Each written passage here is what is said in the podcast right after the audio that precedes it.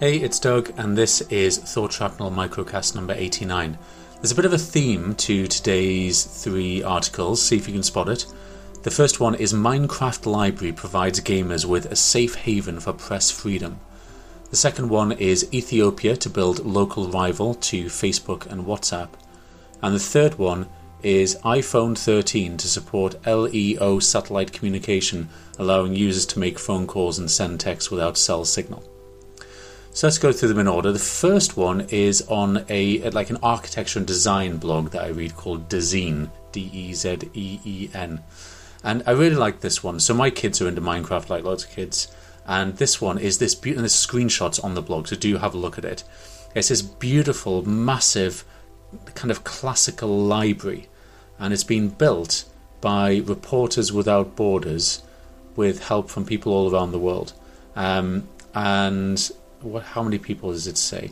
It says overall it took 24 people from 16 countries and 12.5 million digital Lego blocks, i.e., Minecraft blocks, to create the virtual space. Um, and just to say kind of why they did it, there's certain countries, as we know, like Russia and Saudi Arabia and other places where certain knowledge is banned. And the idea is that these books exist within Minecraft. Like it's a place where you can go f- kind of physically in a v- virtual space to go and access them. So they're trying to reach gamers between thir- 15 and 30 years of age, especially in countries with online censorship. So, quote, the team chose to locate the virtual library inside Minecraft using blockchain cloud storage to prevent governments from surveilling its contents. The library can be downloaded as an offline app, sorry, offline map um, Healy explained. The offline map is then stored on a decentralized blockchain cloud storage, which is impossible to hack. Once downloaded, each map can be uploaded again, allowing the library to multiply, he continued. So far, there are more than 200,000 copies. This makes it impossible to take the library down, even for reporters without borders themselves.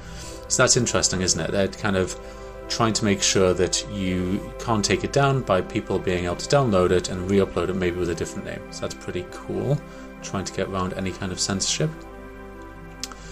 The second one is this one with Ethiopia building a local rival to Facebook and WhatsApp. I'm just going to dive straight in with a quotation from the first paragraph of this article, which is in Tech Central um, magazine, which is from Zambia, I think, or South Africa.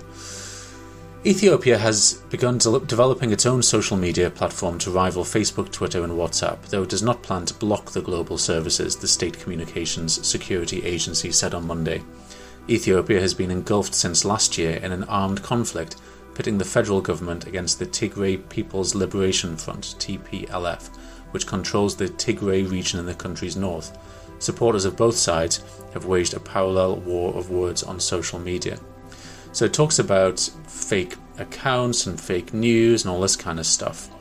And the the person who's kind of in charge of this, the um, the Director General of the Information Network Security Agency, Shumete Gizaw, I'm assuming that's how you pronounce his, his or her name. Shumete declined to specify a timeline, budget, and other details, but said, quote, The rationale behind developing technology with local capacity is clear. Why do you think China is using WeChat? End of quote. He said Ethiopia had the local expertise to develop the platforms and would not hire outsiders to help. Now, I think we all can see what's going to happen here. You can't build the equivalent of Facebook, Twitter, and WhatsApp without huge, huge, huge amounts of money.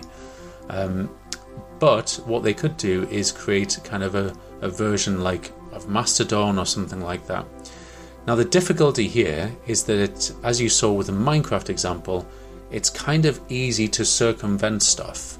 It's much harder to lock things down on the web. So, what they're trying to do here is they're trying to create something which is controlled. And you can see the amount of investment and control that the Chinese have to have to be able to do that.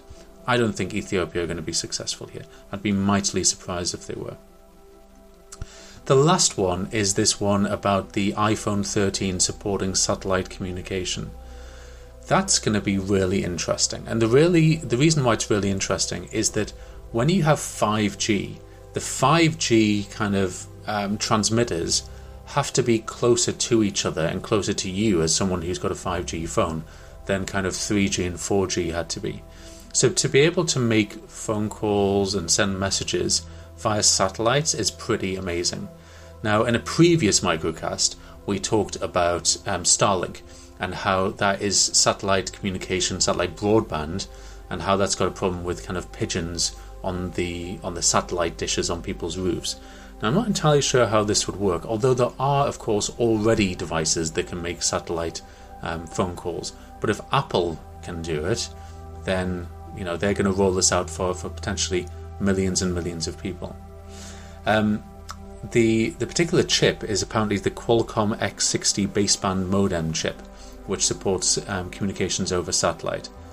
Apple are only going to do this kind of thing if it's going to be if it's going to work well and going to be pretty seamless. If like my parents can use it, um, so it's going to be quite interesting. I can't imagine this will be free. This will be a premium thing to start off with because the existing services that allow you to communicate over satellite, the ones that kind of preppers use, etc., um, or people who go out wild camping in the proper wilderness, they they cost money. They cost money for the actual device, and they cost a monthly subscription to send only a few like text messages.